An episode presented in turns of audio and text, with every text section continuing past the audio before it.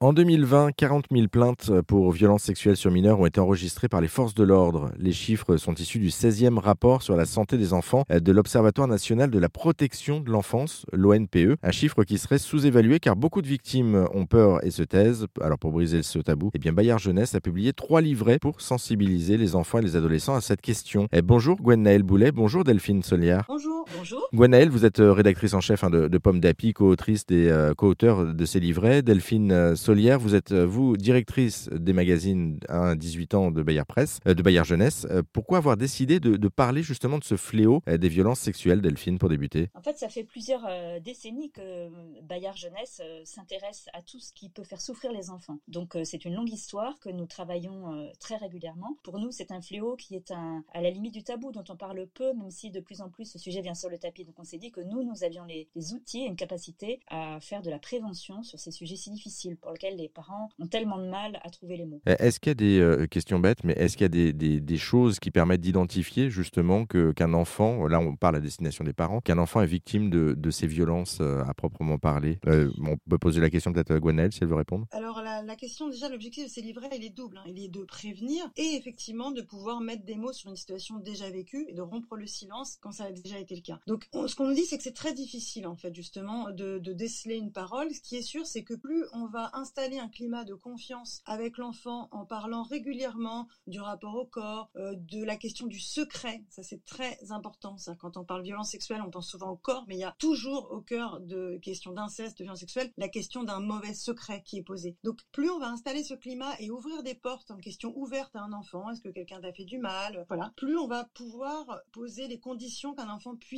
parler. Ensuite, ce qu'on nous dit souvent, c'est s'il y a des changements un petit peu brusques de comportement, des choses comme ça auxquelles il faut s'intéresser. Mais il faut savoir que c'est difficile de le savoir. Donc, créer un climat qui fait que l'enfant va se sentir autorisé à parler, c'est ça le plus important. C'est le, début en tout cas. Euh, vous, vous êtes euh, Gwenaël, euh, co-auteur aussi hein, de, ces livrets, notamment pour les, deux premiers livrets à destination des, plus jeunes et des préados. Comment est-ce que vous abordez justement la question avec les enfants sur cette thématique? Ben, Sur les tout petits, on va vraiment être sur la question du rapport au corps, c'est-à-dire déjà prendre conscience de ce qu'est mon corps. Et puis, on commence à aborder l'idée que c'est pas parce qu'on est un enfant qu'on a le droit de tout nous faire et tout nous imposer. Donc on parle déjà du quelqu'un qui veut nous embrasser puis on n'a pas envie, on a le droit de le dire, on a le droit de l'exprimer. Et puis toujours cette question du secret qu'un adulte nous, nous, imposerait, ça c'est vraiment la clé. Et puis pour les plus grands, 7-11 euh, ans, on va être sur des situations euh, qui vont pouvoir euh, vivre autour d'eux, des sortes de signaux d'alerte qu'on va tirer. effectivement, là il y a un, avec un entraîneur, avec un oncle, avec la question de l'inceste. Donc on va déjà commencer à poser des situations un peu plus concrètes. Et, et du coup, Delphine, vous pour les plus grands, puisque euh,